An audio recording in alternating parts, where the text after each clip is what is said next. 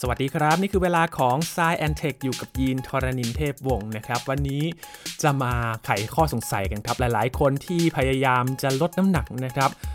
บอกว่าเอ๊ะทำไมมันลดยากจังเลย อ้วนไปแล้วเนี่ยพอจะลดน้ำหนักให้มันลงเนี่ยทำไมมันยากจังเลยนะครับ วันนี้มีงานวิจัยและ paper ที่น่าสนใจนะครับ มาดูกันว่า เพราะอะไรกันถึงลดยากแบบนี้นะครับ ฟังกับอาจารย์พงศกรสายเพชรใน Science t ตอนนี้ครับ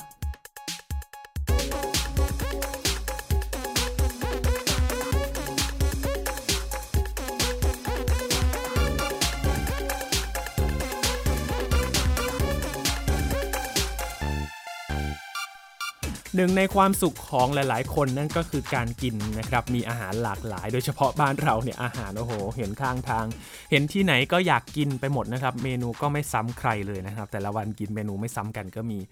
คือตอนกินเนี่ยนะครับน้ำหนักขึ้นง่ายกันมากเลยครับ แต่พอตอนลดเนี่ยหลาย ๆ คนคงจะสงสัยเหมือนกันนะครับว่าเอ๊ะ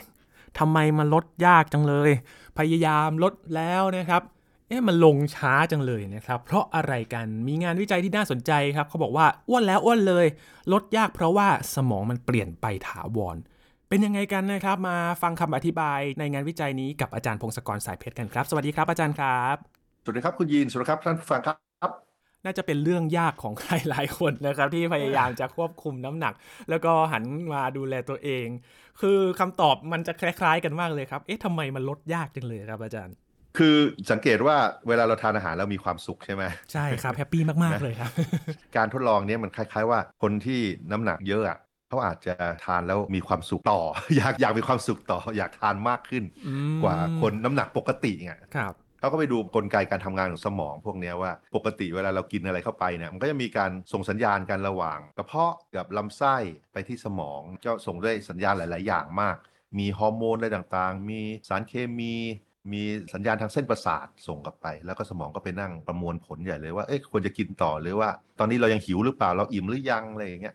ในหลาย ๆ กรณีเนี่ยก็คือคนที่อ้วนเนี่ยกินเยอะแล้วอยากกินต่อไปเนี่ย สัญญาณเหล่าเนี้ยมันต่างไป มันไม่เหมือนกับคนน้ำหนักปกติเอางี้ก็แล้วกันนะอืมเอาง่าย ๆ มันไม่เหมือนกับตอนเริ่มกินใหม่จริงใช่ คือตอนเริ่มกินตอนเราเริ่มเราหิวเนี่ยทุกคนหิวเนี่ย สัญญาณสมองจะบอกว่าให้ไปกินอาหารใช่ไหมเราก็กินกินกิน แต่ถ้าเขาว่าคนอ้วนแบบว่าจริงๆ ได้รับสารอาหารเยอะพอแล้วมันก็ยังไม่ปิดสวิตช์อันเนี้ยมันยังกินต่อๆออืม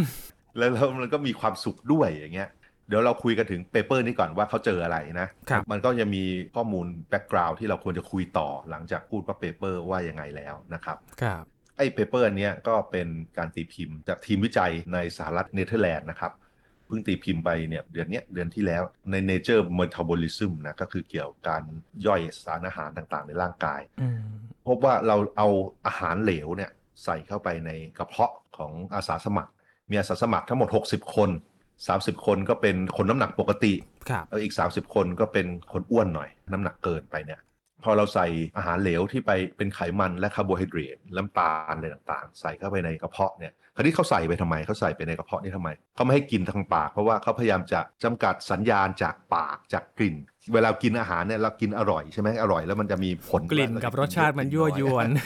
ใช่มันยั่วยวนนะนะคราวนี้เนื่องจากนักวิจัยเขารู้ว่าอาสาสมัครทั้งหลายแต่ละคนเนี่ยก็มีความชอบอาหารต่างกันใช่ไหมครับงั้นเขาก็เลยพยายามจะไม่ให้มีไอ้พวกกลิ่นและรสมาเป็นปัจจัยอ๋อทำให้งงๆเป็นตัวแปรควบคุม ใช่ไหมเขาต้องควบคุมไปนะครับ ป้อนสารอาหารทั้งสายยางเข้าไปในกระเพาะ แล้วก็ดูคนเหล่านี้ก็นอนอยู่ในเครื่อง MRI อีกแล้ว fMRI คือเครื่องที่เขาดูการทำงานของสมองอะครับคือดูไว้ว่าสมองแต่ละส่วนแต่ละส่วนมันทำงานมากแค่ไหน ดูจากปริมาณกลูโคสปริมาณสารอาหารที่สมองใช้ตอนนั้น ถ้าเกิดสมองมันใช้เผาผลาญอาหารเยอะแสดงว่าส่วนนั้นทำงานเยอะ อันนี้คือหลักการของการทำงานเครื่องนี้ เขาจะสแกนสมองไปด้วย แล้วก็วัดระดับฮอร์โมนต่างๆ และสารเคมีอื่นๆในเลือดไปด้วยอืมขณะที่ป้อนอาหารเนี่ยที่มีทั้งไขมันคาร์โบไฮเดรตและน้ำใส่เข้าไปในกระเพาะโดยตรงครับนะครับพอใส่เข้าไปแล้วก็รอสักครึ่งชั่วโมงเนี่ยก็พบว่าคนที่อ้วนคนคนอ้วนเนี่ยปรากฏว่าไอ้สมองส่วนที่จะตัดสินใจว่าอิ่มหรือยังอะไรเงี้ยมันไม่ได้ส่งสัญญาณว่าอิ่มอืมเออคือมันต่างกัน แล้วก็มีอีกอันหนึ่งคือมีสารสื่อประสาท คือ neurotransmitter ที่เรียกว่าโดปามีนเนี่ยโดปามีนเป็นสารสื่อประสาทที่สมองมันหลั่งมา เวลาเรามีความสุขหรือได้รางวัลอะไรอย่างเงี้ยครับมันไม่ได้หลั่งโดปามีนออกมาเท่าไหร่ คือยังไม่ค่อยสุขเท่าไหร่ไม่ค่อยมีความสุข ต้องใส่อาหารต่อเยอะๆเข้าไปเนี่ยมันถึงจะเริ่มมีความสุขบ้างเรียกว่าคนอ้วนอิ่มยากกว่าเอางี้ดีกว่าอืมสัญญาณเหล่านี้คือสัญญาณที่บอกว่าร่างกายอิ่มครับ พอทำการทดลองนี้ก็พบว่ามันต่างกัน คนอ้วนอิ่มยากกว่า แล้วก็พึงพอใจในอาหารดูเหมือนว่าจะน้อยกว่านะ ทั้งทั้งๆที่ดูเหมือนว่าคนอ้วนอยากชอบกินน่ะครับแต่อาจจะว่าต้องกินเยอะๆเพื่อให้มีความสุขเท่ากับคนปกติกินหรือเปล่าอันนี้ครับอันนี้อาจจะต้องตีความต่อไป ก็ค้นพบอย่างนี้ปุ๊บมันต่างกันในสองกลุ่มนี้ กลุ่มละสามสิบคนเนี่ย ต่อมาทำการทดลองต่อคือ ในกลุ่มคนอ้วนเนี่ยให้ลดน้ำหนักไปลดลดลดลดลดไปได้สิบเปอร์เซ็น ซึ่งอันนี้ก็ไม่แน่ใจว่าลดไปสิบเปอร์เซ็นแล้วเขาผอมแค่ไหนนะครับ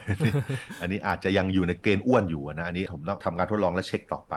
แต่ว่าลดน้ำหนักลดมา 10%เนี่ย ปรากฏว่าทำการทดลองนี้เทียบใหม่ มันก็สมองทำงานเหมือนเดิม สมองทำงานเหมือนตอนยังอ้วนเต็มที่อยู่ อันนี้ก็คือสิ่งที่ paper นี้ค้นพบหลักครับๆแต่ว่าในรายละเอียดจะออกแบบการทดลองอะไรต่าง ๆ อย่างไรอะไรนะวัดนู่นวัดนี่ด้านงานเทคนิคอะไร แต่ว่าสรุปก็คือสมองของคนอ้วนเนี่ยมันดูเหมือนว่าอิ่มยากกว่า แล้วก็ความพอใจในอาหารมันก็น้อยกว่าด้วยวัดจากโดปามีนอืมแล้วเนี่ยแล้วหลังจากนั้นหลังจากลดน้ำหนักไป 10%แล้วก็ยังไม่เปลี่ยนแปลง อันนี้คือสิ่งที่เขาค้นพบ แล้วอันนี้แปลว่าอะไรแปลว่าอ้วนแล้วสมองเสียถาวรอะไรเลยหรือเปล่า มันก็ไม่จำเป็นนะไม่จำเป็นอืมคือคือการทดลองนี้มันก็จำกัดใช่ไหมมีความจำกัดอยู่ว่า โอเค น้ำหนักลดไป 10%สมองยังไม่เปลี่ยนแปลง แต่เรารู้ว่ามันมีมันมีคนอ้วนเยอะๆมากๆเนี่ยน้ำหนักร้อยกว่าเกือบ 200กิโลอะไรเงี้ยแล้วลดลงมาได้จนเหลือไม่กี่สิบกิโล70 80อะไรเงี้ย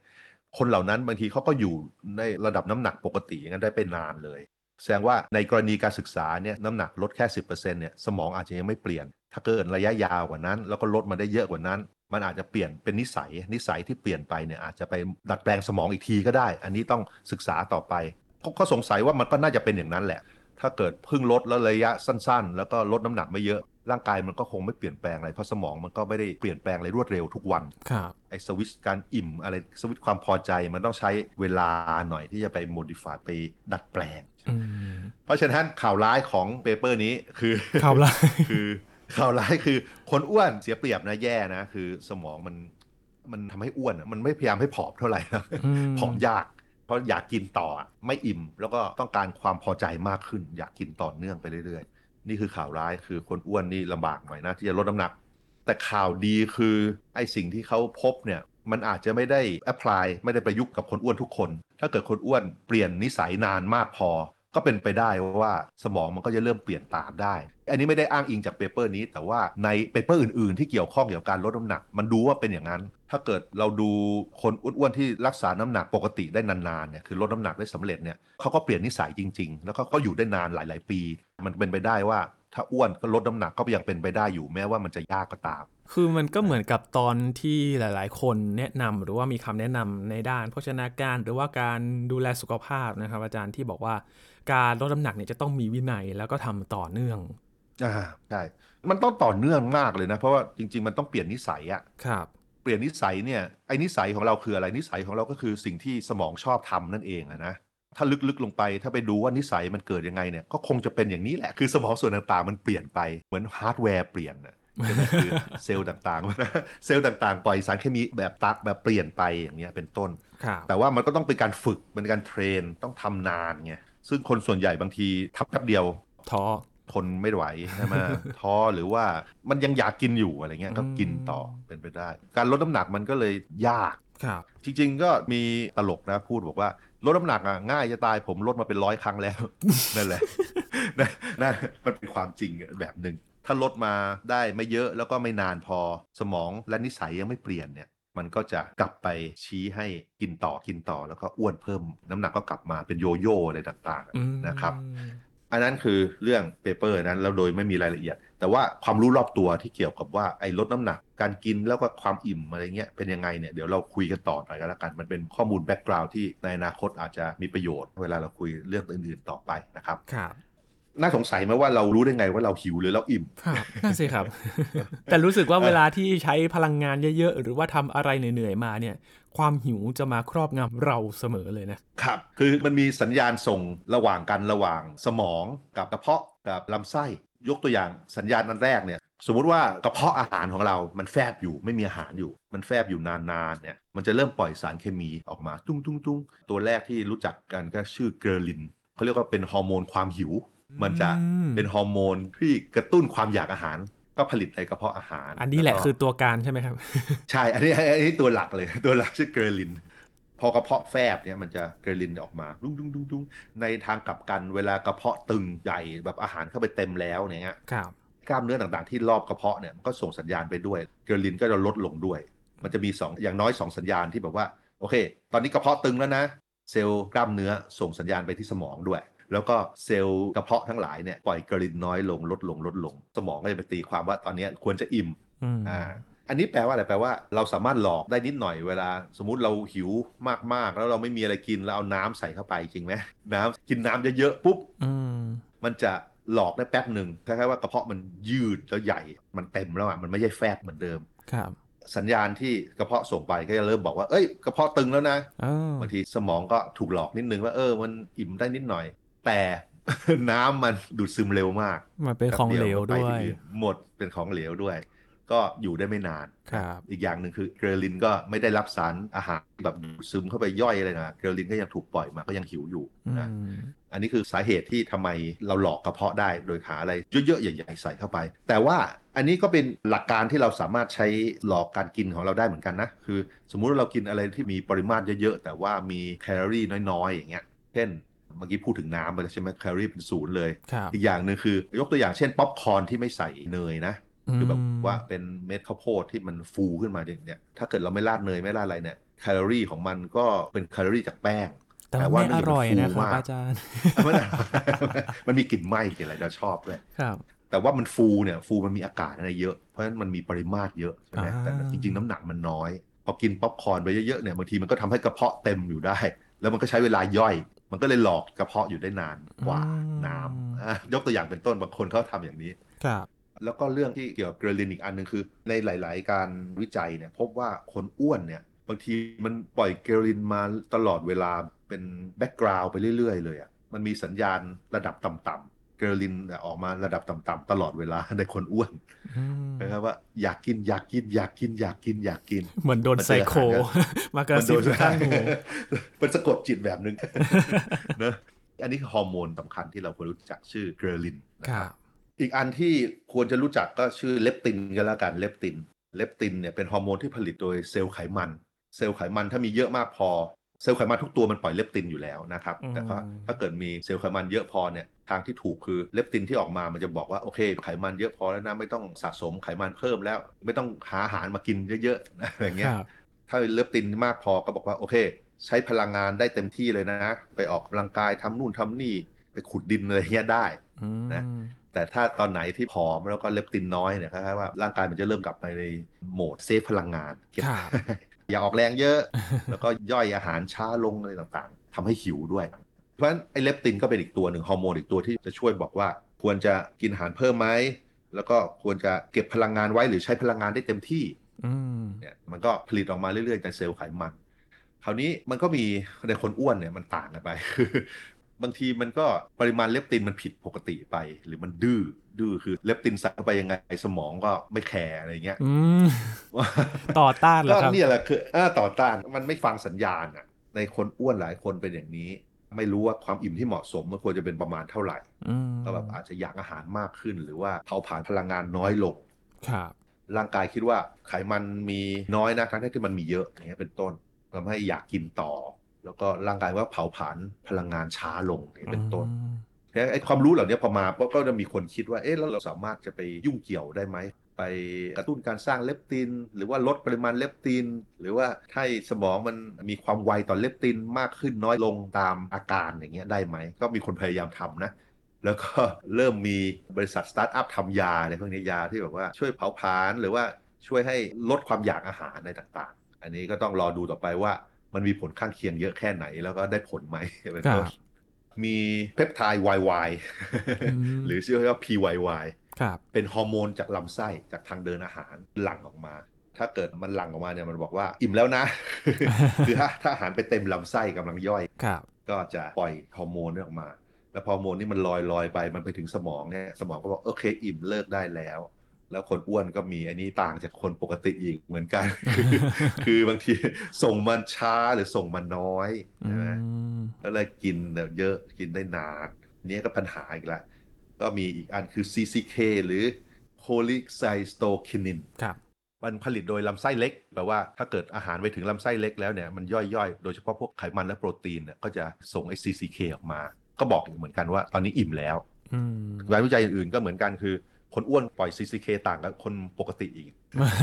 เพราะฉะนั้นคนอ้วนนี่ลำบากนะจริงๆมันดูเหมือนเป็นโรคแบบหนึ่งนะใช่คไหมรับโรคในเชิงที่ว่าร่างกายมันทำงานผิดปกติออกไปอะมันไม่อืมส่งสัญญาณที่ถูกต้อง มันทำให้อ้วนง่ายแล้วก็ลดยากครับอีกอันหนึ่งก็ที่น่าสนใจคือโดปามีนโอ้โดปาคุ้นมีนนี่มาเป็กนเลยครับเอ่ตัวอนี้โดปามีนนี่เป็นสารสื่อประสาทอยู่ในสมอง มันจะเกี่ยวข้องกับระบบการให้รางวัลโดปามีนหลังมาเรารู้สึกมีความสุขเป็นต้นอืม เพราะฉะนั้นมันจะเกี่ยวข้องกับการเสพติดอะไรด้วยเลยยาเสพติดหลาย ๆ ชนิดเนี่ยกินเข้าไปปุ๊บมันไปกระตุ้นให้สร้างโดปามีนทำให้คนรู้สึกมีความสุขใช่ไหมอ๋อหรือว่า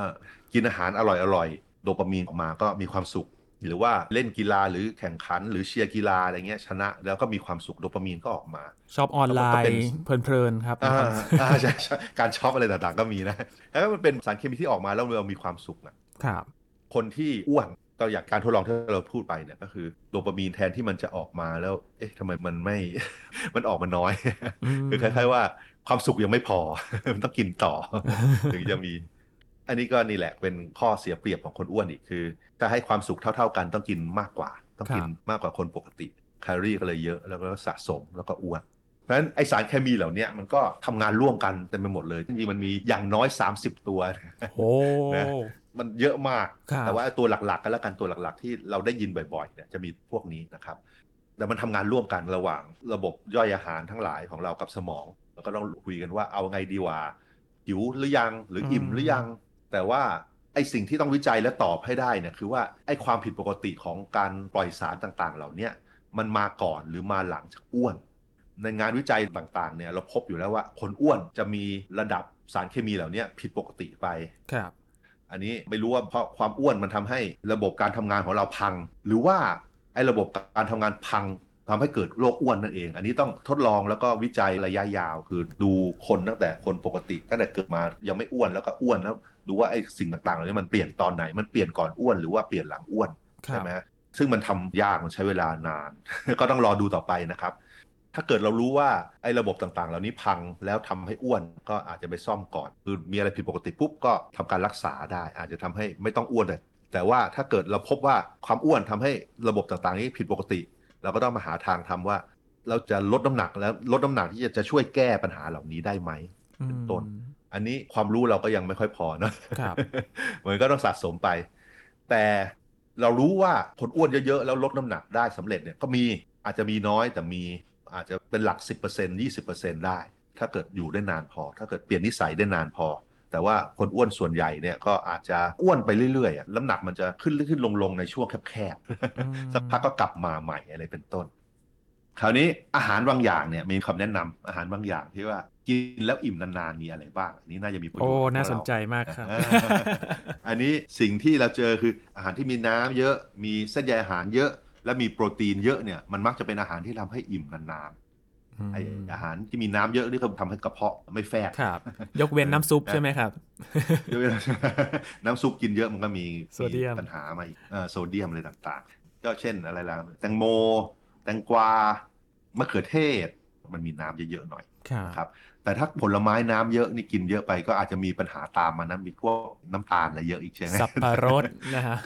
อ่าใช่ อันนี้ก็มีปัญหาตามมาแต่เอาเป็นว่าถ้าจะกินให้อิ่มเนี่ยมีน้ำเยอะเนี่ยก็ดีนะอาหารพวกนั้นครับ ต่อมาพวกเส้นใยอาหารเยอะมีอะไร พวกถั่วอะไรต่างๆเนี่ย ถั่วเป็นเม็ดมีพวกผักผักมีก้านมีอะไรแข็งๆหน่อยมีครับไฟเบอร์เยอะนะครับอ่าผักที่กินแล้วบางคนไม่ชอบเลยคือ kale อะไรอย่างเงี้ย ผลไม้บางอย่างราสเบอร์รี่หรือว่าบางทีบางคนก็กินไฟเบอร์ที่เขาสกัดมาจากอาหารแล้วมาผสมน้ำกินด้วยอ่าก็เป็นก็ผงก็ได้นะก็ได้ครับบ้าง แล้วก็อาหารพวกโปรตีนทั้งหลายเราสังเกตว่าเวลาเรากินพวกเนื้อพวกสเต็กมันจะอิ่มนานนะครับอืมไก่นมปลาไข่บางคนก็กินไข่ต้มผสมกับของอะไรบางอย่างที่มันไม่ให้ไข่เพาะตึงๆไว้เนี่ยครับไอ้พวกนี้มันจะอิ่มได้นาน ร่างกายของเราเวลาย่อยสิ่งต่างๆ เหล่านี้มันจะ ส่งสัญญาณได้แรง ส่งสัญญาณไปไปสมองว่าอิ่มแล้วนะยังอิ่มอยู่ยังอิ่มอยู่ยังอิ่มอยู่เป็นต้นอืมครับ อาหารที่พบว่ากินแล้วอิ่มนานแบบชัดเจนนะ แล้วมีคนใช้หลายคนแล้วก็ใช้ปรับพฤติกรรม คือมันฝรั่งต้มอ๋อเออมันฝรั่งกินแล้วอิ่มนาน ห้ามทอดกินใช่ไหมครับ เฟรนช์ฟรายเนี่ยหยุดเลยห้ามห้ามทอดแต่ต้มเป็นก้อนๆเนี่ยแล้วกินเนี่ยคืออย่างแรกรสชาติมันไม่ค่อยอร่อยเท่าไหร่หรอก แล้วอย่างที่สองมันหนักท้องอืมมันมีน้ำแล้วก็มันเป็นแป้ง อันนั้นคือคนหลายคนเขากินอย่างเงี้ยแทนจนอิ่ม คือทานอะไรบางอย่างที่อยากกินนิดหน่อยเพื่อมีความสุขแล้วก็กินในนี่เพื่อให้อิ่มครับมันได้ผลเหมือนกันอืมอยู่นานโอเคครัอาบจจะไม่ใช่มันบดนั่นคือใช่ไหมครับอาจารย์ที่ ไม่ใช่มันบดมันบดมันจะใส่เนยใส่นมเข้าไปด้วยครับอันนี้คือมันต้มเป็นลูกๆเลยครับอืมก็แล้วแต่คนชอบลูกใช่แต่อาหารอะไรที่มันกินแล้วไม่อิ่มรู้ไหมอันนี้มีอันหนึงที่เขาพูดมาเลยคือ ครัวซองอ๋อครัวซองเออทำไมตลครักบอาเนี่ยจารย์ครัวซองนี่มันคล้ายๆมันเป็นอาหารที่กินแล้วอร่อยอะนะหลายๆคนชอบใช่คไหมรับว่ามันกินเท่าไหร่ก็ไม่อิ่มเออประมาณนั้น หรืออิ่มแป๊บเดียว ก็เลยต้องกินเรื่อยๆ หลายก็ๆเลชิ้ยนกินเรื่อยๆ ใช่ แล้วแต่ละชิ้นมันก็มีแคลอรี่เยอะก็ต้องระวัง อันนั้นเป็นอาหารที่ต้องระวัง นอกจากนี้เนี่ยเขามีการทดลองวิจัยที่เกี่ยวกับคุณแม่ที่อ้วน พบพบว่านมของคุณแม่ที่อ้วนเนี่ยมันก็จะมีสารเคมีต่างๆ ส่งผ่านไปในลูก แล้วก็สารเคมีเหล่านี้ก็เป็นการฝึกให้ลูกรู้ว่า เออ นี่คือสารอาหารที่ยูควรจะกินนะ เป็นต้นอืมนอกจากดูทางพันธุกรรมแล้วเนี่ย ไอสารเคมีเหล่านี้ก็เป็นตัวปัจจัยที่สอนเบบี้สอนทารกขึ้นมาว่า ควรจะกินเยอะแค่ไหนอืมแล้วก็มันดูเหมือนว่าจะมีผลด้วยนะนะครับว่าทำให้การหลั่งสารเคมีต่างๆ ว่าอิ่มเมื่อไหร่หิวเมื่อไหร่ มันอาจจะผิดปกติไปตามแม่ด้วยครับอันนี้ก็ยังไม่แน่ใจร้อยเปอร์เซนว่ามันเป็นทางพันธุกรรมเท่าไหร่ แล้วก็เป็นทางสารเคมีที่ส่งต่อผ่านน้ำนมเท่าไหร่ อันนี้ก็ต้องศึกษาต่อไป ถ้าเกิดแม่อ้วนเยอะๆ ลูกมีเปอร์เซ็นต์อ้วนตามเยอะขึ้น โดยเฉพาะเวลากินน้ำนมแม่นะเช่นเดี๋ยวนี้คือพันธุกรรมก็อย่างหนึ่งแล้วก็กินน้ำนมแม่ก็เพิ่มไปอีกหน่อยหนึ่งอะไรอย่างเงี้ยเป็นต้นครับอันนี้ก็ประหลาดดีเหมือนกัน แต่ก็ไม่ได้แนะนำว่าไม่ต้องกินนมแม่นะ คือจริงๆนมแม่มันมีประโยชน์ มีประโยชน์เยอะกว่าโทษ เอางี้ดีกว่าแต่ในกรณีแม่อ้วนเนี่ย เพราะว่าสิ่งต่างๆ ที่มันเกี่ยวกับระบบภูมิคุ้มกันในต่างๆ ข้อมูลมันส่งผ่านน้ำนมแม่ด้วย อันนั้นสำคัญกว่า อันนี้เป็นข้อมูลที่แบบว่าให้รู้ระวังไว้ก็แล้วกันสมมุติว่าเรารู้ว่าคุณแม่อ้วนเนี่ยเราก็จะรู้ว่าคุณลูกก็อาจจะอ้วนได้ก็ให้มีนิสัยการกินที่ปกติหน่อยอืมนะให้ให้ควบคุมหน่อยตั้งแต่เด็กขึ้นมาเนี่ยก็น่าจะโอเคครับนะครับก็เป็นอีกอย่างหนึ่งที่น่าจะมีประโยชน์ได้ครับ อืมพอมองอย่างนี้นะครับอาจารย์มันเหมือนกับว่าร่างกายเนี่ยจะจดจำตั้งแต่เริ่มต้นพอทำซ้ำๆเนี่ยมันก็จะจำอย่างนั้นไปตลอดอย่างเช่น การกินกระเพาะอาหารมันจะขยายขึ้นเรื่อยๆ แล้วมันก็จะคงขนาดนั้นไว้นะครับ จนกว่าจะลดน้ำหนักต่อเนื่องจริงๆอย่างจังอันนี้มันจะคล้ายกับการที่เราทำอะไรซ้ำๆไหมครับ เช่น การเต้นการออกกำลังกายที่จะต้องล็อกท่าหรือว่ากล้ามเนื้อมันจะจดจำการเคลื่อนไหวร่างกายนะครับ น่าจะเป็นเรื่องทำนองเดียวกันครับ เพราะอันนี้คือการโปรแกรมร่างกายและสมองของเรานั่นเองครับสมองเนี่ยมันเปลี่ยนได้ แต่ว่าวิธีเปลี่ยนมันก็อาจจะไม่ได้ตรงไปตรงมา แต่ว่าการทำนิสัยนานๆ ไปนานๆ เรื่อยๆเรื่อยๆเนี่ยมันน่าจะมีผลต่อการเปลี่ยนแปลงถาวรของสมองเหมือนกันนะครับอืมไม่อยากพูดว่ามันเปลี่ยนถาวรดีกว่า จริงๆ สมองมันอาจจะเปลี่ยนได้ตลอดเวลา คือเมื่อก่อนคนบอกว่าพออายุเยอะขึ้นคนแก่แล้วมันจะเรียนรู้ยากใช่ไหมครับแล้วบอกว่าสมองมันไม่ยอมเปลี่ยนแล้ว จริง ๆ เรารู้ว่าสมองมันเปลี่ยนต่อนะคืออืมคนแก่อะไรเนี่ยก็ยังเรียนรู้ได้เสมอ เพราะฉะนั้นเราไม่ควรหมดหวังหรอก คือถ้าเกิดเราจะเปลี่ยนนิสัยเราแล้วทำอะไรที่มันน่าจะดีมีประโยชน์ระยะยาวเราก็ทำได้ถ้าทำไปเรื่อยๆ ถ้ามีความเพียรเราก็อาจจะสำเร็จแล้วก็สมองเปลี่ยนไปได้ตามครับที่เราต้องการครับ อืม มันก็เหมือนกับการใช้ชีวิตประจำวันเรื่อยๆ ร่างกายมันก็จดจำว่าเราทำอะไรบ้างใช่ไหมครับ ใช่ครับ เราก็ต้องพยายามปรับนิสัยเราอะนะ ผมรู้ว่ามันจริงมันพูดง่ายทำยากแต่ว่า เป็นสิ่งที่ทุกคนควรจะพยายามทำครับการปรับเปลี่ยนนิสัยทีละเล็กทีละน้อยเนี่ยทุกวันเนี่ยแล้วทำไปนานๆเนี่ย ในที่สุดมันก็จะเห็นผลได้นะครับอืมเช่นออกกำลังกายทุกวันไม่ต้องหนักก็ได้แต่เดินเยอะหน่อย ไม่นั่งนานๆ นั่งครึ่งชั่วโมงเราไปเดิน5นาทีอะไรเงี้ยใช่ไหมครับ ดื่มน้ำให้พอเพียง ทานอาหารพอเหมาะไอ้สิ่งอย่างเงี้ยถ้าเกิดเราทำทุกวันไปเรื่อยๆเรื่อยๆเรื่อยๆมันจะมีผลสะสมที่ดีครับครับ เป็นการออมแบบหนึ่งออมร่างกายออมเหมือนออมเงิน คือตอนระยะสั้นอาจจะไม่เห็นเนี่ยพอเวลาผ่านไปเป็นปีๆก็เริ่มต่างกันครับเพราะฉะนั้นถ้าเกิดเราทำนิสัยเราให้ดี นิสัยแต่ละวันให้ดีระยะยาวมันก็น่าจะดีขึ้นนะครับอืมจริง ๆ แล้วมันก็จะกลับมาเรื่องเดิมที่เราคุยกันครับ วงจรนาฬิกาชีวิตการนอนการออกกำลังกาย ใช่ homeostasis เออประมาณนั้นแหละ ร่างกายเราก็มีอยู่อันเดียวของเราอะเนาะก็ครับต้องดูแลมันหน่อย เป็นเครื่องเตือนใจนะครับ แต่ก็เป็นงานวิจัยที่มาช่วยยืนยันเหมือนกันนะครับว่า หลายๆ คนสงสัยครับทำไมลดน้ำหนักเนี่ยมันลดยากจังเลย พอถึงจุดหนึ่งเนี่ยจริง ๆ แล้วมันก็ใกล้จะถึงจุดที่สามารถลดได้ แต่ดันยูเทิร์นเลี้ยวกลับมาก่อนนะครับ ก็คงจะอืมได้คำตอบเหมือนกันจาก paper นี้นะครับว่าเพราะอะไรเพราะว่าครับสมองเราก็สามารถจดจำมีฮอร์โมนที่เกี่ยวข้องในการปรับสภาพร่างกายเหมือนกันนะครับอาจารย์ วันนี้ขอบคุณอาจารย์วงศกรมากเลยครับ โอเคครับ ยินดีครับ สวัสดีครับ ครับ นี่คือ Science Tech นะครับ คุณผู้ฟังติดตามรายการของเราก็ได้ที่ www.thaipbspodcast.com ครับ รวมถึงพอดแคสต์ช่องทางต่าง ๆ ที่คุณกำลังรับฟังเราอยู่ครับ อัปเดตเรื่องวิทยาศาสตร์เทคโนโลยี และนวัตกรรมกับเราได้ที่นี่ทุกที่ทุกเวลากับไทย PBS Podcast นะครับ ช่วงนี้ ยีนทรณินเทพวงศ์พร้อมกับอาจารย์พงศกรสายเพชรลาไปก่อนครับ สวัสดีครับ